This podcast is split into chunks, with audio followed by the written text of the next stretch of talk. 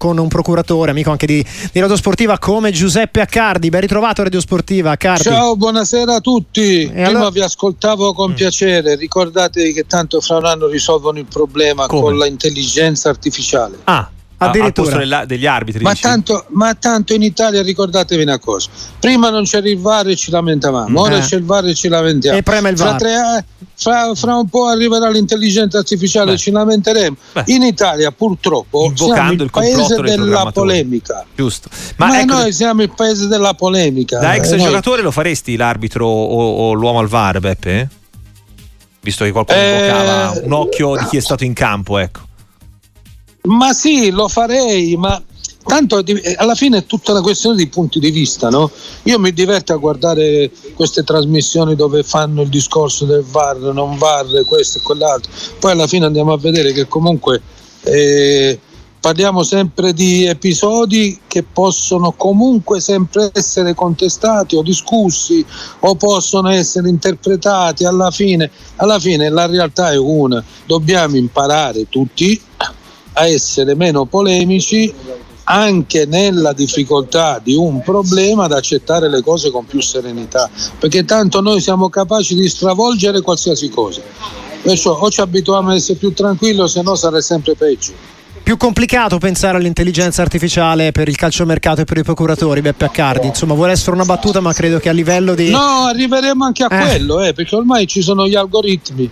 Ormai ci sono gli algoritmi, no? Sugli algoritmi si vede tutto. Peccato che gli algoritmi non, non prendono in considerazione una cosa fondamentale, eh. l'aspetto caratteriale del giocatore. Ecco, ci sarebbe eh. troppo, troppo, tecnicismo e poca emotività, mettiamola così, insomma, anche da un punto ma di vista. Quello, ma è quello che stiamo, che stiamo vivendo, no? È quello che stiamo vivendo. Una volta si giocava a pallone, ora si gioca più sulla forza, sulla struttura fisica. Mm. E, eh, oggi quando devi andare a proporre i giocatori devi proporre prima il fisico e poi l'aspetto tecnico, adesso devi andare a fare i corsi specializzati in algoritmi perché se no il calcio non si può più fare, ma purtroppo viviamo dei cambiamenti che sono storici che però andranno sempre verso il peggio e mai verso il meglio. In Italia, in Italia, eh, perché non dimentichiamoci mai che noi sì. italiani siamo stati così geni da scartare un giocatore come Messi perché era piccolo. Eh. Questo insomma anche un po' un richiamo al passato, una tirata di orecchie insomma anche per gli operatori di mercato. Parliamo anche di quanto sta accadendo in questo momento, di un possibile braccio di ferro per esempio, parliamo di Zelinski con l'Inter che sembra aver già come dire, messo gli occhi addosso e qualcosa in più al calciatore polacco per giugno, il Napoli che ha rilanciato su un'offerta che però il giocatore non sembra voler accettare. Si è mosso già diciamo per l'avanti Marotta da questo punto di vista Beppe Accardi. Ma Marotta e Perosilio in questo sono bravissimi, bisogna, bisogna fargli i complimenti perché sono capaci di fare il loro lavoro e farlo bene. Poi uno può tirare e può fare le proprie considerazioni, le proprie convinzioni, ma lì sicuramente il Napoli si doveva muovere prima. Se Marotta e Ausilio sono stati capaci di bloccare il giocatore per giugno, bisogna solo che fagli applausi. Così per quanto riguarda Zelischi, poi c'è anche eh, l'affare Taremi, perché in questo caso c'è, c'è, un accordo verbale raggiunto, si parla di un, di un biennale ma anche con un'opzione che va eh, per l'anno successivo per un calciatore che ha già 31 anni, adesso è impegnato in Coppa d'Asia, ma che lascerà il Porto a giugno. Insomma, l'Inter si sta davvero sta gettando le basi per il 2024-2025.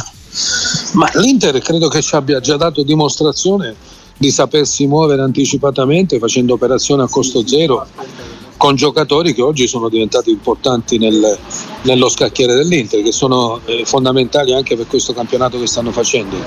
E questa è capacità di sapere gestire e sapere fare il proprio lavoro nel modo migliore. L'Inter riesce a lavorare prima per quantificare dopo e per quanto riguarda Lautaro, qui invece siamo su un calciatore di cui dire, il rinnovo è un po' sulla bocca di tutti. Il procuratore ha detto: sì, ma ancora non ci siamo. Chiaramente fa il suo gioco, ma l'Inter, insomma, immaginiamo, non voglia privarsi del, di quello che è il miglior calciatore della, della rosa nero-azzurra.